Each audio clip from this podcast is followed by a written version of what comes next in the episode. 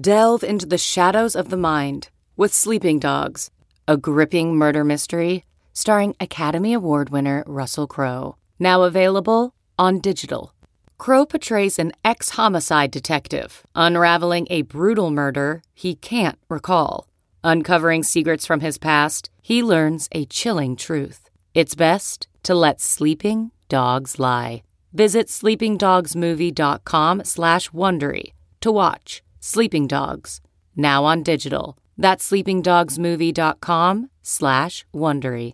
CarMax is putting peace of mind back in car shopping by putting you in the driver's seat to find a ride that's right for you. Because at CarMax, we believe you shouldn't just settle for a car, you should love your car. That's why every car we sell is CarMax certified quality so you can be sure with upfront pricing that's the same for every customer. So don't settle. Find love at first drive and start shopping now at CarMax.com. CarMax, the way car buying should be.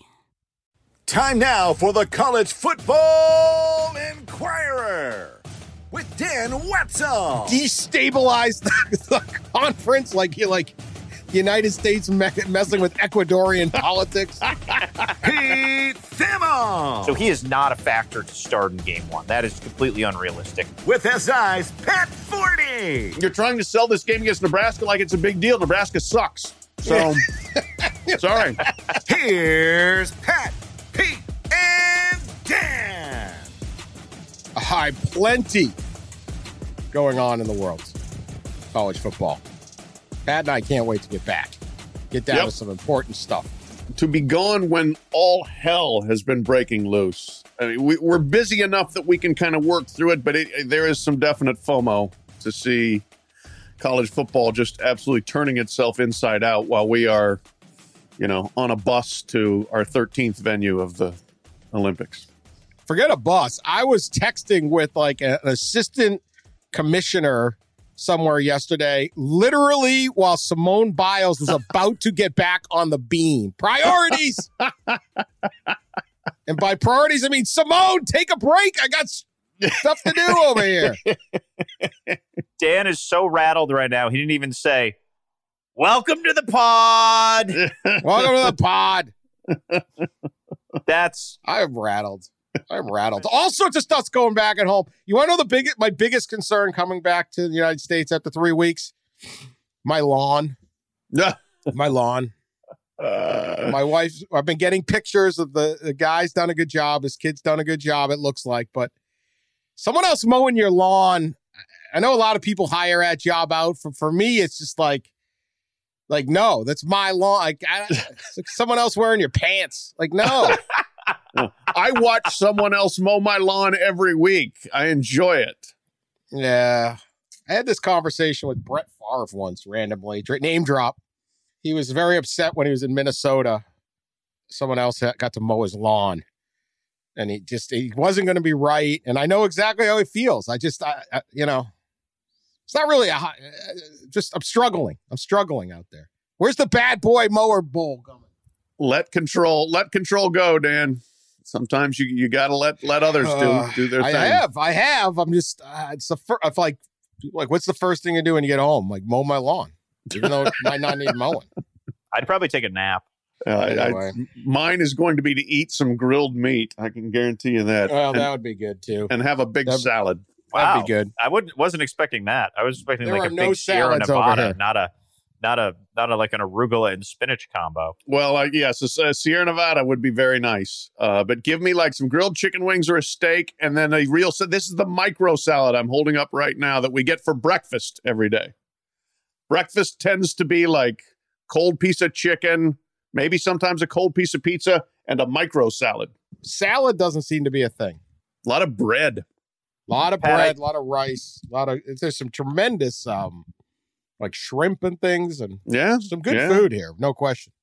I think when Pat returns, he has to find our faithful podcast listener who Brooke Forde had the misfortune of sitting next to on her flight. Where was it, Pat? Yeah, from Los Angeles to uh, Chi- uh, to Chicago. Yeah, Brooke flew flew Tokyo to L.A. Uh, this was I don't know whether it was yesterday Tokyo. Ti- I've lost track of the days, and then L.A. to Chicago, Chicago to Louisville, and she she texted me that she is on a flight next to a huge fan of the podcast. So Yes. whoever that is out there, if you're a listener, email me, hit me up on Twitter, something. Let's hear about it. Four Well, hours you, of you hearing how left out the we best are. detail. A huge fan of the podcast who knew an uncomfortable amount about your family. Yes. Poor, An poor alarming Brooke. amount. I think it was an She alarming has- amount. Yes, sorry to alarming about. So poor Brooke wins a medal, the pinnacle of a long professional grind, and on her flight home, she has to sit next to a guy on a plane who knows about like Pat's beer preference, Dan's lawn, my yoga. Like, like what a like. Ugh, what, I, I was so demoralized for Brooke. Like, really, this is the one person you have to sit next to is someone who listens to our podcast. Like, Once you get out of this little Olympic bubble, that that old medal don't mean a whole lot. That's right. People old are much more concerned about chicken wars. Did She was I wonder probably if- getting interrogated about realignment, you know? yeah. It's like the uh, the Olympic athlete that doesn't want to do um doesn't want to talk to the media now, and then they'll, Huh. they'll have like a PR person like, "We'll call you in like two weeks after the Olympics." Like, Yeah. uh, Good for, luck. for what?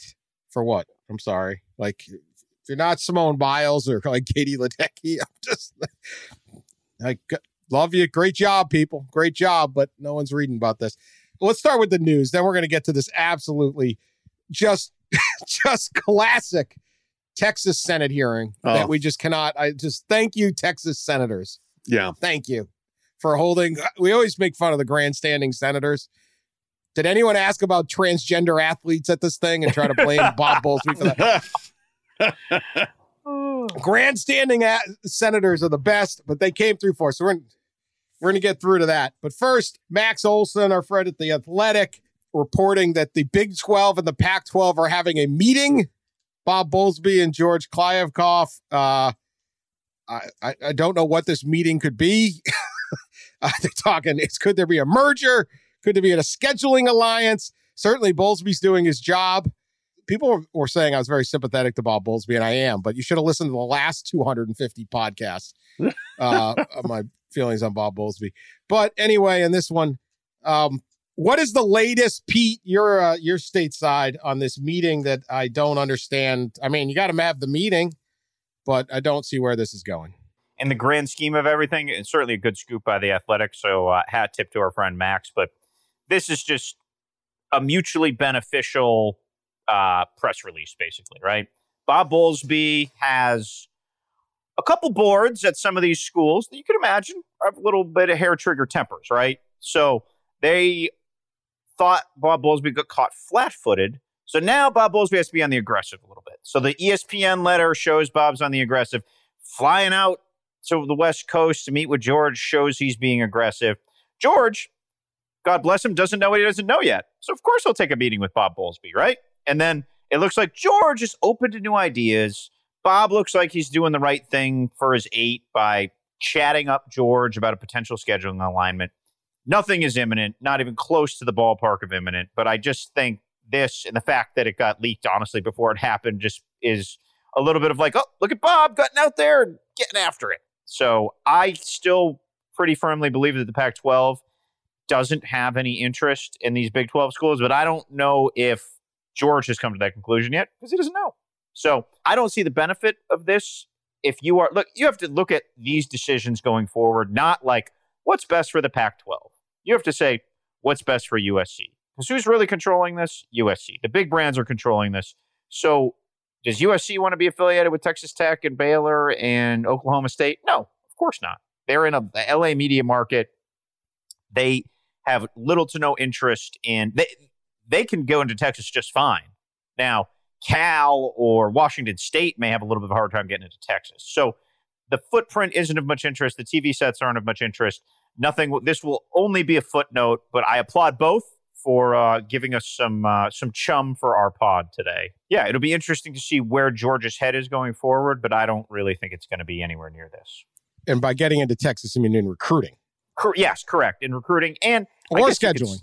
Yeah, and maybe students, that, that kind of stuff. The Pac 12 thinks about that a little more than maybe the Big 12 would, like just some of the, the bigger university ideals of, of it all. I mean, Stanford, like the, the way they, the Pac 12 stuck up their nose at Boise uh, during the last round of realignment was was pretty was a good tell into you know academically where you need to be. And Boise used to be a junior college. It's not a knock on Boise. It's grown up and it's a great school in a in a great growing market, by the way. But they're not ranked in the neighborhood of Stanford, Cal, UCLA, etc. And it in, in really USC since the Pete Carroll era has rocketed up those academic rankings too. Just ask Aunt Becky, right?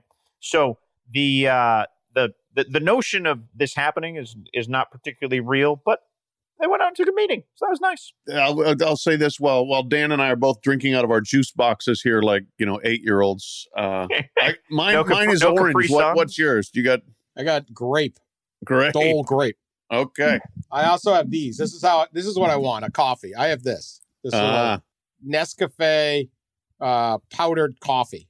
Oh, And I har. I har- yeah. You get one. Pour one in, and then you heat up the hot water in your kettle. I have a kettle. right. Oh yeah, I got a And kettle. then- Kettle's been good. And that kettle is great. And then, but I go down there and I keep asking for like twenty of these things, and the, the ladies at the front desk are horrified. Do they think you're snorting them?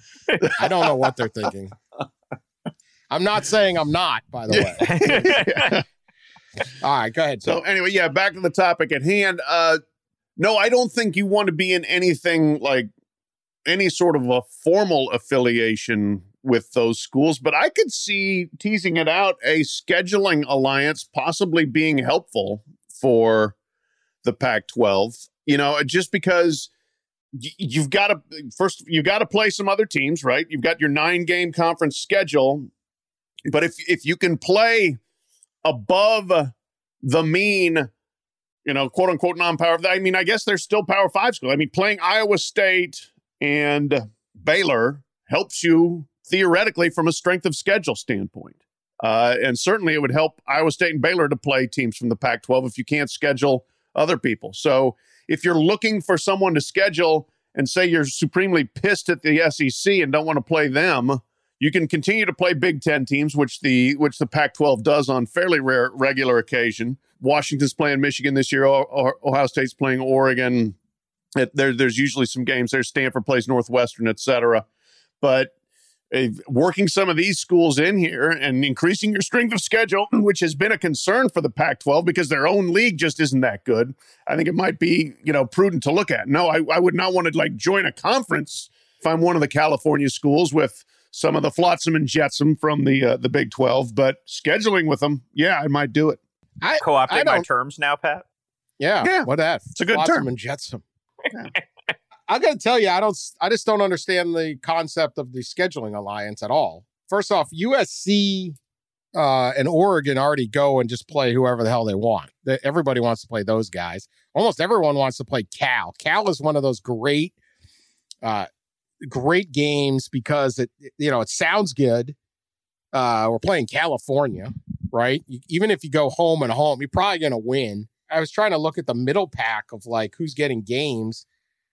Oregon, Oregon's actually no, they're playing Texas Tech. They're not middle. Oregon State has a Purdue series and a Texas Tech series coming up.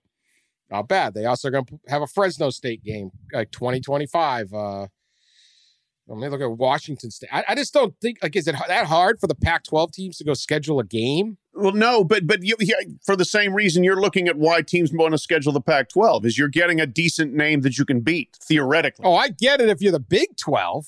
But I get it You're if the- you're the Pac-12. You know, I mean, yeah, but I, I guess I mean, let's see. Washington State's at Wisconsin. Like, if I, I would do this with the Big Ten before I do with the Big Twelve, but even then, like, I don't think if I'm the Pac-12, uh, let's take all right. 2022 Washington State football schedule. They play Idaho at home. They're at Wisconsin. They play Colorado State at home. can't beat Wisconsin. Well, they can't. So, mm. I, but like they could schedule. Let's see what 2025 is. Well, they, they got Idaho and San Diego. I guess they're looking for a game in 2025, 2024. I mean, this is the bottom of your league. Yeah, they got nobody scheduled. Step it up, Wazoo.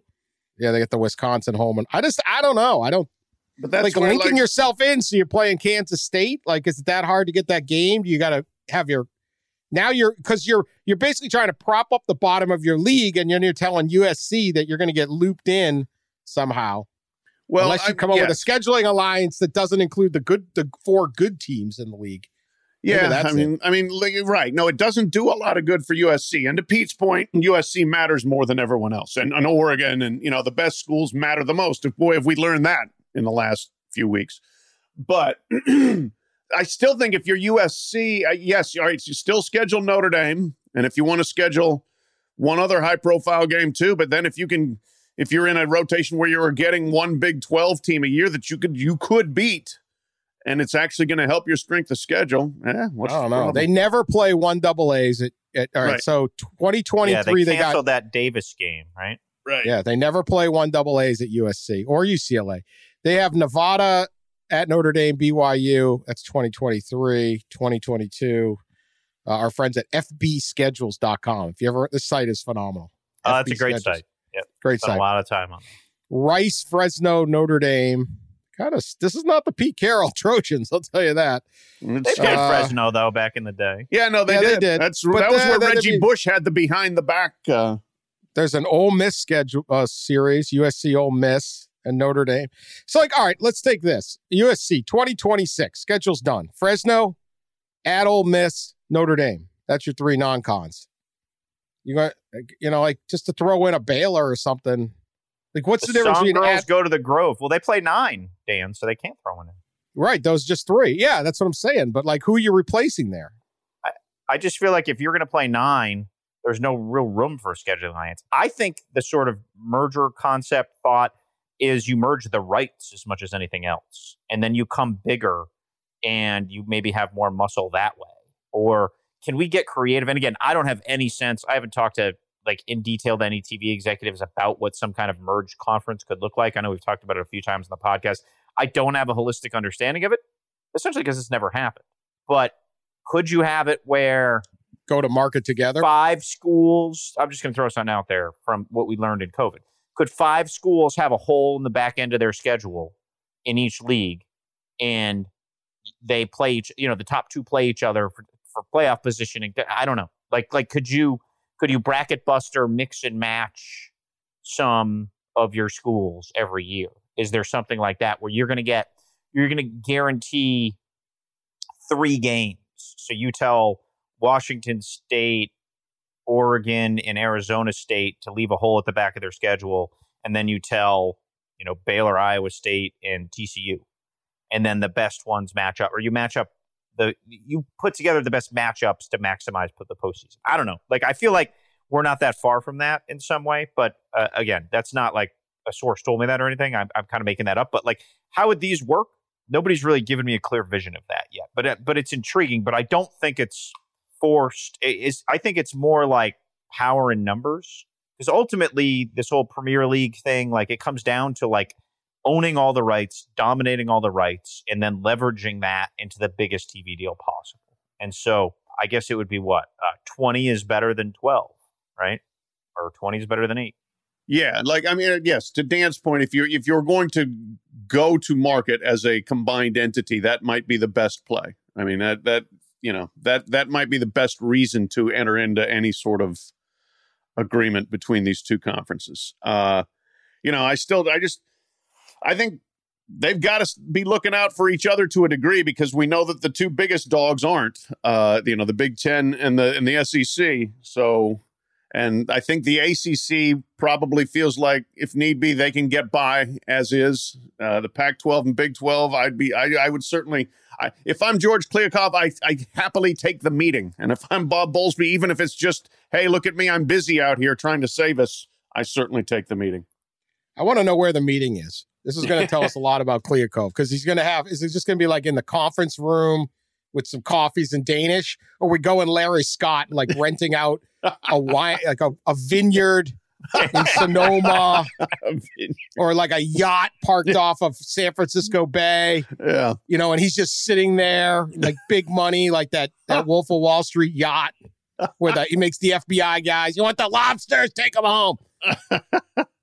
Kliavkoff's that's a, what- a Vegas guy. Yeah, so convict Vegas. Don't, oh, don't don't think it just could be a hey Bob, you look like you need a drink. It's got like Dana.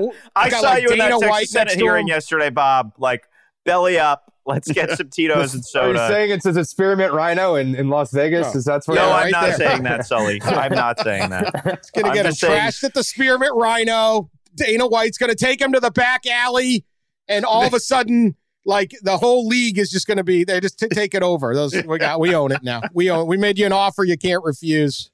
The idea of Bob Bowlesby at the Spearmint Rhino is is a precious one. All right. Well, let's get to some uh some real debauchery. Sully, play me a clip from this. Uh the, the Texas Senate called in uh called a meeting. They had a meeting, which is what the senators do. They get together, they have meetings. Uh, they called in the president of the University of Texas and Bob Bowlesby and who anyone else there to testify. Oh, a lot of people. Uh, A lot of people presidents of- it was basically allowing Baylor, TCU, and Tech to air their grievances and allow Love it. their local uh, Texas congressional representatives to grandstand ridiculously and hilariously. In fact, if the three of us had tried to conjure a political satire, I don't think we could have come up with a better thing than unfolded in Texas yesterday. Could not have been more excited. Again, another thing I was I was trying to watch clips of this while supposedly covering the Olympics. This is way better. Sully, play me a clip. What's your athletic budget? It's over 200 million. It's probably 220, 225 in that range. Where does that put you in the U.S.? Uh, depending on the, how you count, probably first. And that's without a winning football team of late. It's in, in spite of our in spite of our football team. We, we've been winning, just not like we like to win. Three and seven against the Horned Frogs. Um, so um, maybe your fan base would rather lose to Alabama than TCU. So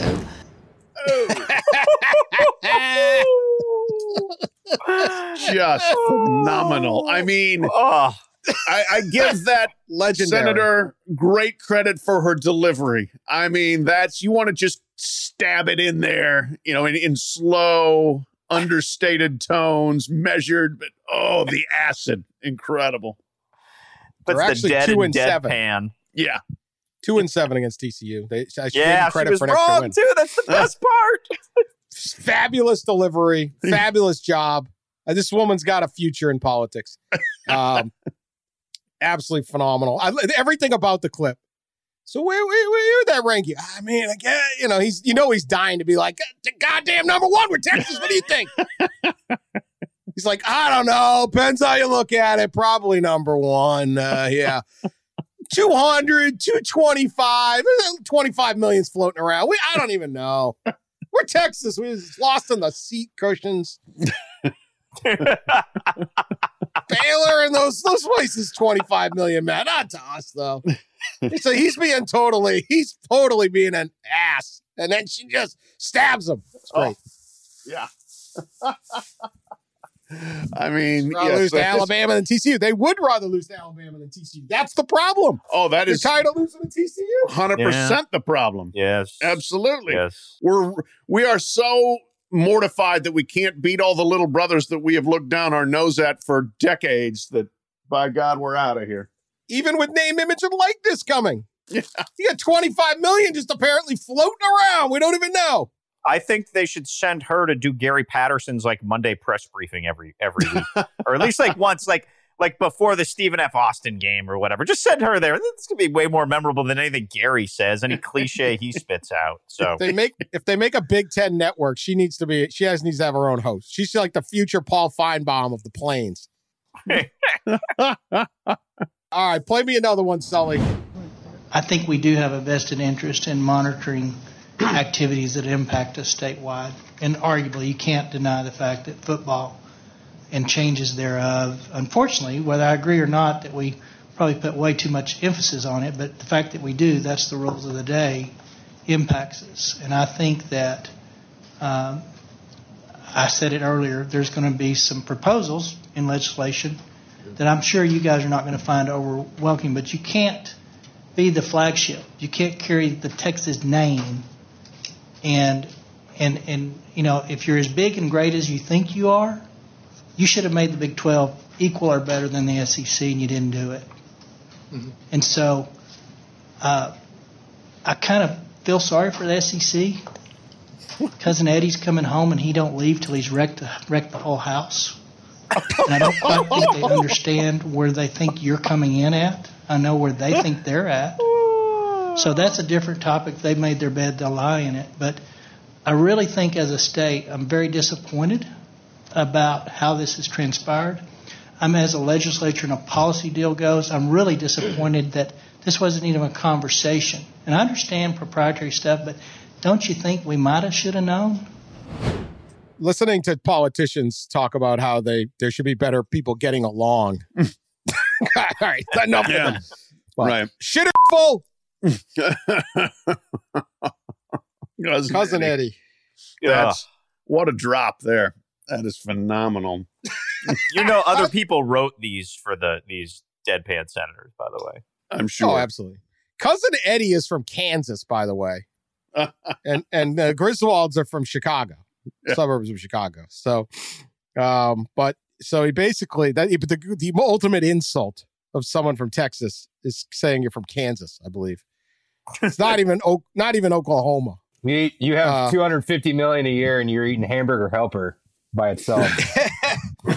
Uh, I don't know why they call it hamburger helper. It tastes so good all on its own, right? It's just fine. All, on its own. all right, we got this one. We don't have audio, but uh, Baylor AD Mac Rhodes, Oh, Dusty Rhodes from the top rope. Many of my colleagues around the country believe that the University of Texas created this situation because they think so highly of themselves. My humble opinion, of course, not humble at all. I completely disagree. I think it's because they felt too little of themselves. Mac Rhodes throwing red meat to the Waco fans. More You know popular than the Joanna and Chip Gaines right now.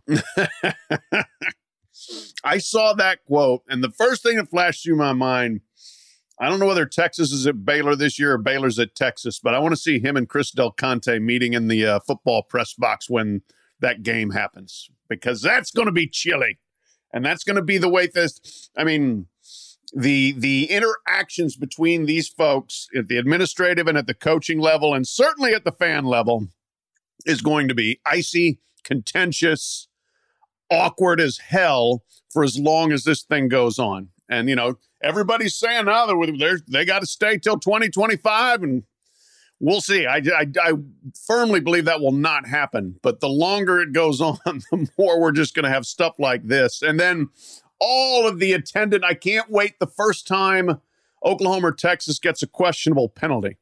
Oh, the Big 12's out to screw us because we're leaving. Yeah, it's going to be. Horns down. Oh yeah, Yeah. There's some interesting thought in four more years of petty, right? Because this is already pretty petty. I mean, this is like this is high level. Let's dedicate a whole podcast to it, petty, right? If we get four more years of this, uh, Stewart Mandel had a great tweet yesterday, our friend from the Athletic. He just tweeted four more years, four more years from one of the clips because it was just like, all right, here we go, here we go, let's go. Think about this when you want to dive into the petty. Chris Conte, Texas Athletic Director, um, is, I believe, the godfather of one of Jeremiah Donati, the TCU Athletic Director's children. Mm. Kirby Hocutt, athletic director at Texas Tech, his mentor, longtime friend, is none other than Joe Castiglione, the athletic director at Oklahoma. Like these are the this move is literally like ripping apart essentially like families, people who are really close, have spent years working together. Del Conte built TCU. TCU. Yeah. Well, Gary Patterson built them, but Del Conte sold TCU up to this moment, right? Yeah. They were in the Mountain West. Yep. Remember, he put him in the Big East for 20 minutes Yeah. yeah. um, before before moving him over, and now Del Conte is just literally kicking them back in the curve. So there's some fascinating dynamics, and there will be a lot of acid, which, quite frankly, will be really good for the podcast. All for it. This is what we need. There usually these guys are too nice to each other because Right. and uh, credit to Mac Rhodes for for for jumping on the fighting for his school because too often a guy like Mac Rhodes sits there and says, "Well, Baylor's a sinking ship, and I want to get to the SEC." Right. And so Del Conte, I don't need Del Conte and these guys, uh, you know, or anybody blocking me if all of a sudden I get the job at, uh, you know, wherever Kentucky, and and I, I want to because this. So instead of this just being, there's no congeniality here.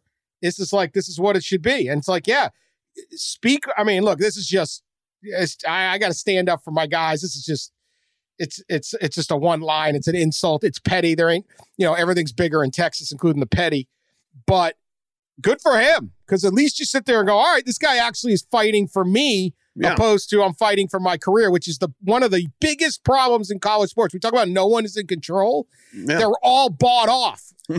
they're all bought off because they never stay, and they bought off by a search committee, and they're bought off by this, and they're bought, and so you're lower. You sit there and go, how how did a lower level conference commissioner agree to this? Well, because they don't want to be a lower level conference commissioner anymore. They want to be a high level conference right. commissioner. When when the people you're voting with control your future, uh, you know, that's how you that's how it goes bad. So credit to Rhodes. He went all in for for Baylor and uh I don't think you're gonna see him work in the South. A real quick question I think for here the you next for, for that uh for that Baylor Texas game that you mentioned and the Baylor Oklahoma game this year, he should actually wear Bryce Petty's jersey, the great former Baylor quarterback, with Petty on the back. There it is. I think Name, image, all- and likeness. Name, image, Yes, and likeness exactly. possibilities.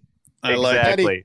Yes. Quick if He question. had, if he had if he had worn that in the Texas Senate and then done the double thumbs on the back, Did anyone do horns down in there? Anybody? Probably No not. I politician's going to risk that. They're not going to risk that. Quick question. When Joe Castiglione went like cartoonishly outraged about the 11 a.m. kickoff against Nebraska, don't you think that was to try to like lay some of the groundwork for this? Like, look how look how bad things are getting with this conference. We've we're playing this great game and it's at 11 a.m. I mean, Joe Castiglione, you guys know him. He tends to be one of the most diplomatic people around. And for him to all of a sudden go like nuclear mad about a kickoff time told me that like okay I, I didn't understand it at the time now i think i understand it better because it's trying to gin up this this narrative of like well we're, we're just not being treated well in this conference we've got to look out for our best interests It's a ridiculous thing too. It's like what the 11. I mean, you get the the big noon kickoff proved to be a ratings bonanza last year. And and I'm sorry, but you live in the Central Time Zone. You're going to get a national game. What? Some of your boosters are, don't want to get up that early because they're drinking the night before. Like, what's the problem? like you're trying to sell this game against nebraska like it's a big deal nebraska sucks so sorry Blame, blame, Pat's approval rating in Nebraska just got lower somehow, which is really hard for to do. blame, blame Nebraska for this thing. If Nebraska was any good, it would have been at seven o'clock at night, but it isn't. Right. I think that was trumped up as a way to start laying the groundwork that we need to we need to be in a league where we're treated better. Maybe he likes a leisurely bl- brunch and doesn't want to get rushed into his day. I don't know. Maybe Pat's having a leisurely brunch while we talk. I'm actually I sick know. of watching Pat eat rolls. I can't imagine Pat, how, How sick many Pat is rolls you eating get in that for breakfast. Breakfast box this morning. Get two Pat. rolls for every breakfast. Two of Oh, them, not one, but two. no butter? You have little butter pats? a very small amount of butter, not enough butter to go around. Here in Japan, we're limited on the restaurants. We're not allowed to go to them. We can- Right. so they give us a breakfast thing, a box of breakfast every morning at our Yeah. hotels, which is uh, it's a, you never know. No, just you never know. All sorts of things will show up in there. Yes. Um, all right. Whatever this- Anyway, whatever this mystery substance is here that is not being eaten, it I'm looks not like a, eating. an, it looks like an Is that an empanada? Oh no! it's definitely not What an is that? empanada. It is probably an egg of some kind. Cold. Well, Looks open like a it up. Twinkie. Let's see what you got. Open it up. I, I'm not eating that thing. Open it up. I'm I gonna- already did. That's where the, the chicken, the cold chicken strips were in there with it. I ate the chicken. I left whatever that is. Jeez, do it Like for the pod, man. Small paperweight. No, I'm not doing All that right. for the pod. Small paperweight. All right. More news, and I guess ESPN sent this clip out. Uh, we have the Big 12 ESPN feud. Bob Bowlesby, of course, did the cease and desist. You're trying to destabilize the, the conference like you like the United States me- messing with Ecuadorian politics. Destabilize. Bowlesby, they, the ESPN yanked the chain on that one. And uh like, listen, it's like don't fight with your banker. He can call that loan in anytime he wants, man. Yeah. Uh, we have Bowlesby agreed- notably took no shots at ESPN in this hearing. no, by the way. None. Like, he- said uh, he we have agreed to not escalate this publicly. Oh, publicly. it's in neither party's interest to do so. Remember, we said ESPN does not like getting blamed Oh, for, Oh, for they these do not. things. We have a clip ESPN itself sent out. ESPN PR sent this out to try to make. I mean, they their might as well have hired Rusty Hardin the way they're acting.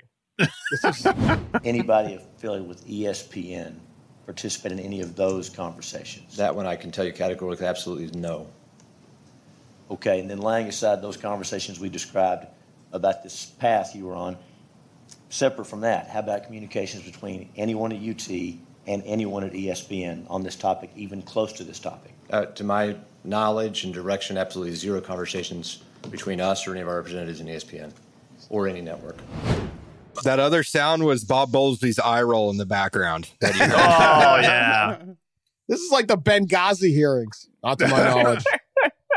Not sure. Um, like, oh boy. All right. So ESPN is is is trying to say they're in the clear here. no, they Um, want they you- they do not. They are not taking any responsibility for funding the Sandinistas, destabilizing the government, organizing regime change. They ought to know that in this era of social media that that they have no chance. No. Right now, like Red Raider fan 63 has uncovered a supposed Yeah. text message between two cousins, and one of them works as cameraman, uh, remote broadcasts, and uh, he says that he heard. Uh, so that's your no no shot. They're always going to blame ESPN. Good luck. Good Yeah. luck though. Good luck. They've been so Uh, anxious to dispel this Yeah. notion that they've that they've brought more attention to it, which is hilarious. You would think they'd understand the basic tenet of publicity working at ESPN, but instead they're like, no, no, no. I mean, should they hire Baez too, Dan, your guy from uh, from Hernandez? I mean, it's just like it's just like we we get it. You denied it, and, and most people would go quietly into the night. They're going kicking and screaming. It's it's been an interesting interesting strategy.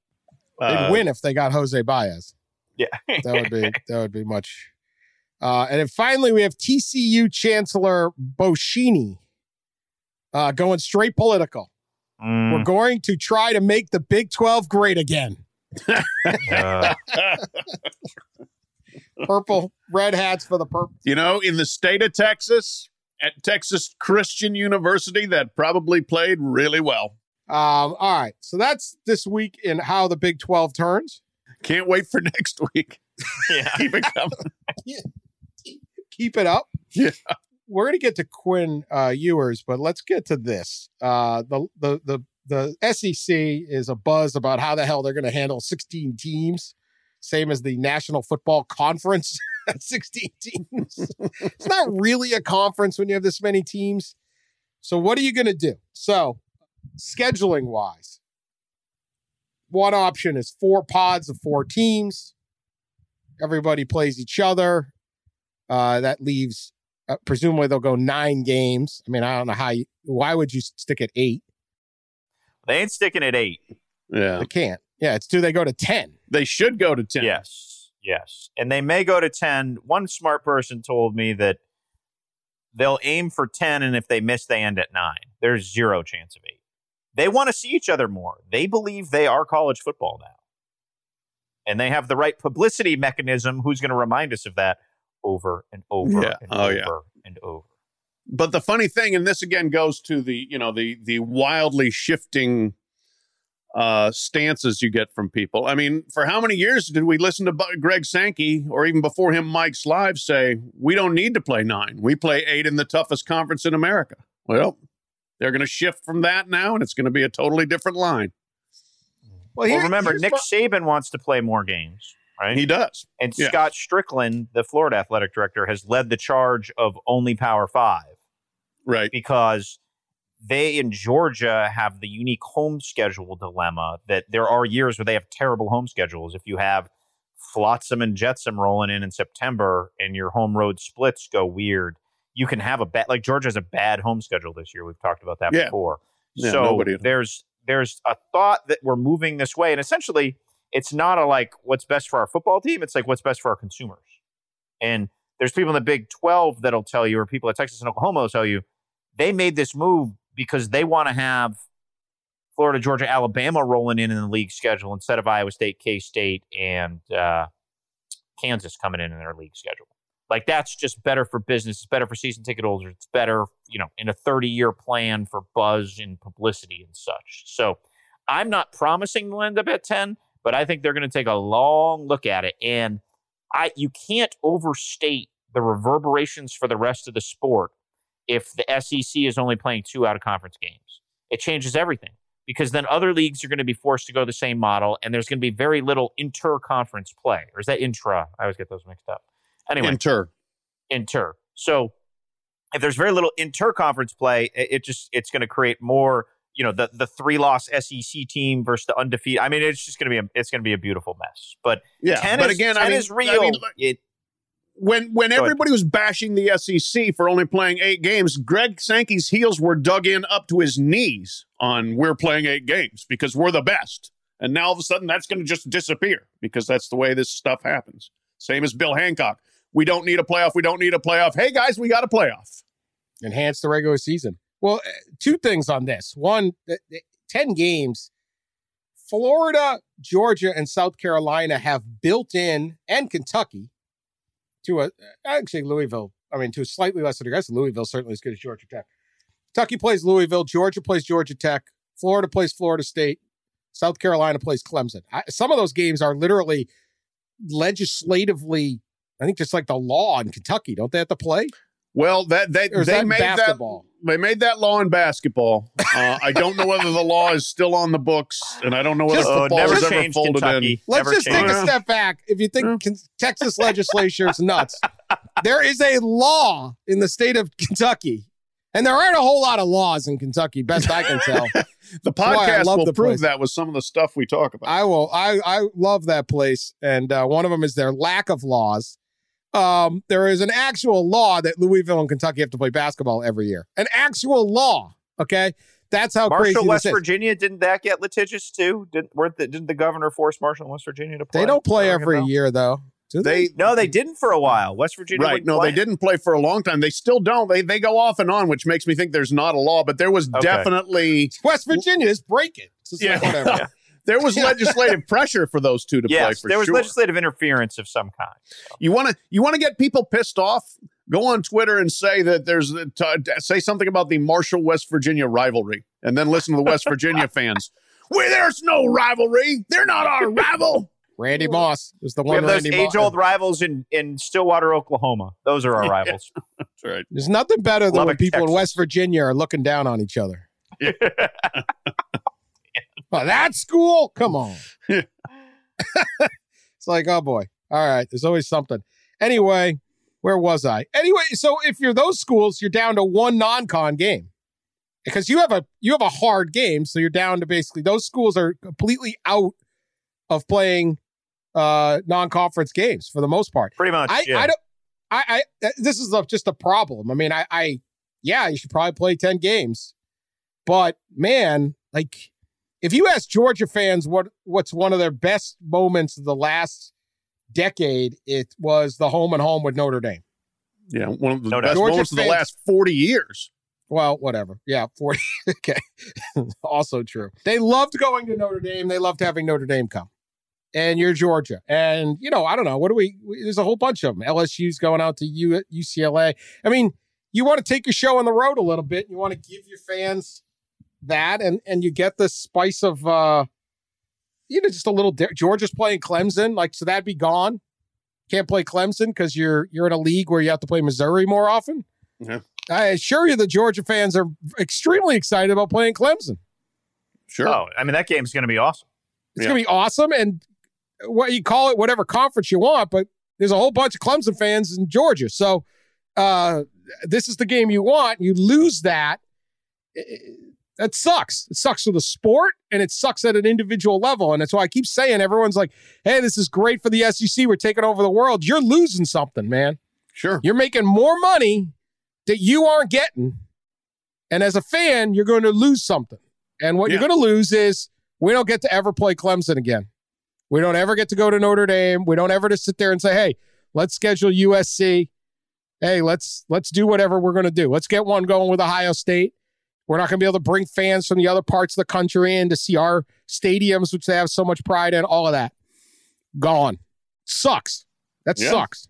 That that that's a really good point that's been I think completely overlooked in this. But that yes, if you go if you go to 10 because you know all right, so you're going to keep Georgia Tech that that extra game is a going to be a home game every year and b it's going to be, you know, Troy or So to go in the weeds, because that's my job here, if they do go 10, and maybe even if they go 9 in the SEC, look for a big push from the SEC have nots to wipe away the six game bowl minimum, which is really just kind of like a made up thing anyway, because they're going to be beating each other up in the SEC. And if they're beating each other up, they're fi- our 5 and 7 team's better than your 8 and 4 team. So, and look, like, who would object to this?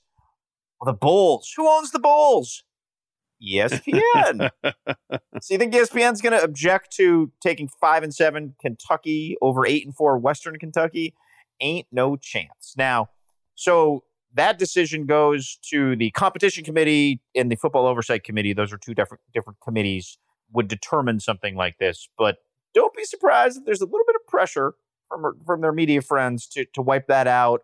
I guess you can be five and seven now if you have the right APR. Um, but I would just think as we go on that again, who cares, right? Uh, bowl bowl standards, bowl minimums. Um, for the Meineke Bowl, for the glory of the Meineke Bowl, you must be six and six, right? But I uh, I just do feel like as SEC world domination, ESPN world domination continues, that's something else that could slide by the wayside. I- I'm looking at this Georgia schedule. God, good, good on you, Georgia, with these future schedules. Oh yeah, You they're getting after thing? it. They're getting after it. Yeah, yeah. They got Oklahoma. They had Oklahoma coming up. They actually have an at they 28. They have an at Texas. Um, they have Oregon and Atlanta. They have Clemson in Atlanta. They have a home and home with with UCLA. They have a home and home with Louisville. Like one year they're playing UCLA and at Louisville. They have a home and home with Florida State. And they have a home and home coming with Texas, which you know I guess will just be folded in. I mean, th- that's that to me is what you want out of, uh, you know, like look at this non. I mean, it's twenty twenty nine. Who knows? But their three non conference games are Texas at Clemson, Georgia Tech at Georgia Yeah. Tech. Like that's Phenomenal. it's phenomenal, and and that's gone now. I guess you may you'll play Texas less now than you would have if you just scheduled them. Yeah. But it's the at UCLA trip, the the the Florida State game. I mean, that's a tremendous game. Yeah. Like people in South Georgia, that is You. I mean, Yeah. you're going crazy for that thing, and and it's gone, and that it's just not good for college football. It's not good for Georgia. Uh, if you want to play Oklahoma and Texas, guess what you do? You Schedule schedule, 'em. them like Yeah. you did, Right. and you don't have to give up the other stuff. So ten is going to be dicey. I, That's I why you go think it'll- nine. Probably why you go to nine. Sully's like, Uh, we don't need 10. We, Sully we've got wants- five years of rebuilding. We don't need 10 Sully, Tennessee. Sully doesn't Sully's- want the pods. He doesn't like the pods. I hate the pods. I want How three come? teams. Why, Sully? I want three teams, three permanent teams. I want to play more people. So you Okay. got three permanent teams and then six rotating that you could reseed and you could put in a rule like you can't play XYZ so many straight years. So like Alabama doesn't get matched up with Vanderbilt, you know, every year or whatever.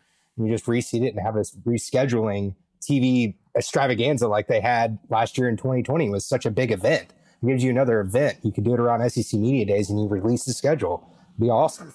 I have nothing against that except my one thing. The I, you know, I I have always had at least a mild affinity for divisions because I think people get excited about whether they can win a division. And so if you take that away, I mean, I guess can you win a pod or does it even matter of whether you win a pod or is it just kind of what your record is and you at the end they just are going to take the two highest ranked West teams in the conference. Right? Yeah. Nobody really cares. Right. But like when when Missouri won the SEC East, it was a big damn deal for Missouri. And uh, you know, and when in years when like South Carolina won in 2010, that was a big deal for South Carolina. I, I, I would bet, without knowing for sure, that you could go to South Carolina's facilities and find multiple mentions of SEC East champion there. And you're going to take that away. And you know, for some schools, that's one less thing to shoot for. All right, let's get to this uh, somewhat briefly, and we'll talk about it more. We talked about it on a past podcast if you're looking for more discussion. But Quinn Ewers, the uh, essentially the number one recruit in the class of 2022, has reclassified. Is Skip is leaving early. Uh, They're saying Skip is senior year, but whatever. He's not playing a extra year of high school football. Uh, we see this in basketball. He is headed to Ohio State. I don't know whether he really has seven figures worth of endorsement deals waiting for him or not, but that's what they're claiming, maybe.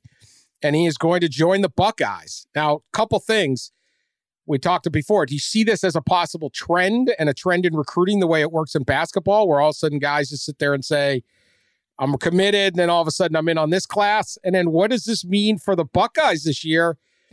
How good is this kid, and can he just show up uh, without that that uh, gray shirt? Is no, it's not the gray shirt. What do they call it when they go early? Early Yeah, enrollee, I guess. Early enrollee and get a s- blue get a blue shirt. I think they call get- it a blue shirt. No, Well, you get a- blue shirt's a different thing. Uh, Yeah, gotta have just- a it's- parlay. you're It's just- gotta have a name. It's gotta have a name.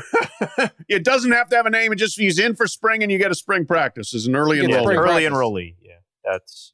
P, what are your thoughts on thoughts on this? Those two. I'll questions. take the the timeline and the the, the player part of this first because I know Ohio State fans are very concerned with Quinn Ewers and whether he will be a factor in the Buckeye quarterback race. He has a core English class to finish uh, online, and he also has Was it the mice and men? Has he got his paper? Where, Pete, give it. How far is in he on his, on his term paper? This is some really good reporting. Sources. He just finished chapter eight. there's another. yeah, I went down the Ewers rabbit hole pretty deep uh, the last couple days here. So there, there's another minor academic thing that has to be uh, that has to be taken care of. I would imagine he gets to Columbus sometime in the next two weeks, maybe. So he is not a factor to start in game one. That is completely unrealistic. He doesn't know a single formation. Allegedly, the offense at Southlake Carroll, which I've yet to study, is similar to what they run at Ohio State, but it's not that similar. Um, he doesn't even know his teammates' names. So I think from Ewers' perspective, he goes a year early, gets to develop under Ryan Day, gets to learn the offense, all those things go. If there's a confluence of things that happen, including him being a super quick study, think he's got to impress Mickey Marotti in the weight room. I think that's a big part of any kind of Ohio State player earning valuable playing time is sort of passing that litmus test. Marotti's obviously the longtime strength coach for Urban Meyer at Florida and, and beyond. He's considered one of the best guys at that at that job in the country. And so, you know, could he get on the field at some point in October? Sure. Um, but I, I think Ohio State's good enough this year, especially with the receivers that they have and the O line that they have, and they have a pretty good stable of backs where you know Dan could play quarterback for him, and they're they're probably going to be uh, they're probably going to be okay. Uh, but you know he will not be a factor. Opener uh, will not be a factor, or you know going in there, and then uh, uh, eventually he could factor in, but it, it's it's a ways from the uh, it's a ways from the thought process right now for for where things are. But it's certainly interesting. People have been skeptical of the seven figures, like like Pat said, just from talking to people, talking to his family and people around him. I certainly don't have receipts, but there's there's optimism that it gets close to that. Um, and we reported nearly seven figures, including equity in a company, which is like an entirely different deal than just like cutting a five hundred thousand dollar deal. Like if you get equity in a company, that's obviously going to grow, so that makes it a little bit nebulous. But the holy kombucha factor here, Pat, I know you're a big kombucha fan, should uh, should should not be under uh, under underestimated. Uh, th- there's been national like national commercial interests, which is real, and then a ton of memorabilia. He's a little bit of a perfect marketing storm with the mullet in Texas and colliding with Ohio State. I mean, those are two of the bigger football brands you can have. So he'll he will be an He'll make a million case. dollars. I don't doubt Oh yeah. that. Yeah. Yes. Yes. I, yeah, I'm not gonna. I'm not. I'm not worried about the Ewers family. Yeah. No, they're going to be. Uh, be they're, okay. They're going to be They're all right. They're going to be all right. There was a lot of blowback during the Olympics on Simone Biles, and one of the notes or texts, something I got was like, you know, after she failed to, you know, compete in all the things that someone was was worried about her future. I was like, Yeah. Right. I- Her I future's think- I okay. think- I think Simone's going to be okay there, Yeah. fella. You'll, you, you'll be all right. I'll reiterate yeah. my, my my point from the other day. I'm not worried about Quinn Ewers' future. I'm worried about his present. I mean, I hope I hope this is his idea and he's on board with it because I again I'm just not. I don't love the idea of plucking somebody out of their senior year of high school and saying, "Never mind, go be go get money." Um, and again, if he wants to do it, right on. Uh, if you know, but I did. Senior year of high school is a pretty awesome year in your life, and uh, I, you know, you hate to see somebody that just gonna not to have that. But again, if he doesn't want it, no big deal. Yeah, He I'm, is I'm with you. like of age to be a freshman in college. So Right. Yeah, physical I- right. development, all that stuff. But I, I, I get it. Look, I but these are his senior high school classmates and his peers that he's been with for however many years, depending when they redshirted him, quote unquote He's redshirted. like him. he's like McConaughey in uh, in Dazed and Confused. I mean, the guy's kind of old for high school. Uh, no, I don't know. I, I'm with you. I wouldn't do it, but um, I respect anyone's. You want to go make a living, go make a living. Um, and uh, it's not like he's he's. I mean, you know, we got guys enrolling in the. Not that you're suggesting this, but you know, you can enroll in the Marines. You can go to Ohio State football. Uh, he'll be all right. He'll be all right. right. No, it, yes, he's not taking on a bad gig by any stretch. A huge deal. My biggest thing is just the the do you get thrown? Quarterbacks get ruined. Yeah, I mean right. we've seen a million. That's that. It's just a dicey thing. It's not just like this. Right. It's it's just a, a million things can go wrong. One thing can go right when it comes to development of a quarterback. Yeah. and uh, we've seen that forever. All right. Yeah, uh, there's four four star or five star underclassmen quarterbacks in the Ohio State quarterback room right now. yeah. Jack Miller, CJ Stroud, Kyle McCord, Quinn Ewers. So the safe prediction is they're all not probably going to be there to get their degrees. Um, now, the, the sell, of course, at Ohio State is come develop. Look at Joe Burrow. He developed for three years. Now, some of that was Tim Beck, some of that was Ryan Day as a quarterback coach. Like, that's the we'll develop you for the NFL best. And they'll point to Dwayne Haskins, get it being a first round pick. And they'll obviously uh, point to Justin Fields. Uh, it will be interesting to see how much of that pitch is bought by the young men who are there to develop. Yeah. Like I would try trust Ryan Day in a situation like this because A, as, as Pete said, he's got other guys like he, you know, he can put Quinn Ewers in the in case of emergency break glass category. Like if we're terrible and all these other guys aren't performing or somebody gets hurt and we need to try something, we'll throw him in there in October or whatever. But I don't I, I would think he would not necessarily rush him into a situation he's not prepared for. But also to Dan's point is if this guy has been the guy his whole life and all of a sudden things start going wrong whether it's even just in practice you're fourth string and you're not accustomed to being fourth string and you start losing confidence at that position that can be difficult From the Ohio State standpoint, that the family made it very clear to me like Ryan Day wasn't trying to pluck him from Southlake Carroll. Like they they have a, a, a good quarterback cluster there. I think it's just generally in the family's belief for his development as a business decision, not like name, image, and likeness business decision, but for developing as a quarterback, he's better off getting there earlier and going through that uh, going through that development. But there was no intimation by anyone involved on the Ewers side that oh, Ryan had no faith in the guys he has, and they they're going to like bring him to rescue um, the Buckeyes. That that notion never uh, never arose. spending a year as a red shirt is is is a good idea. So if that's what it ends up essentially being, whether officially red shirts or not, um, it's it's never never really a bad thing. All right, that's our pod. Please, uh, our traffic is up uh, significantly. Obviously, we got a lot going on. We're rolling into the season. Continue to share us on social media.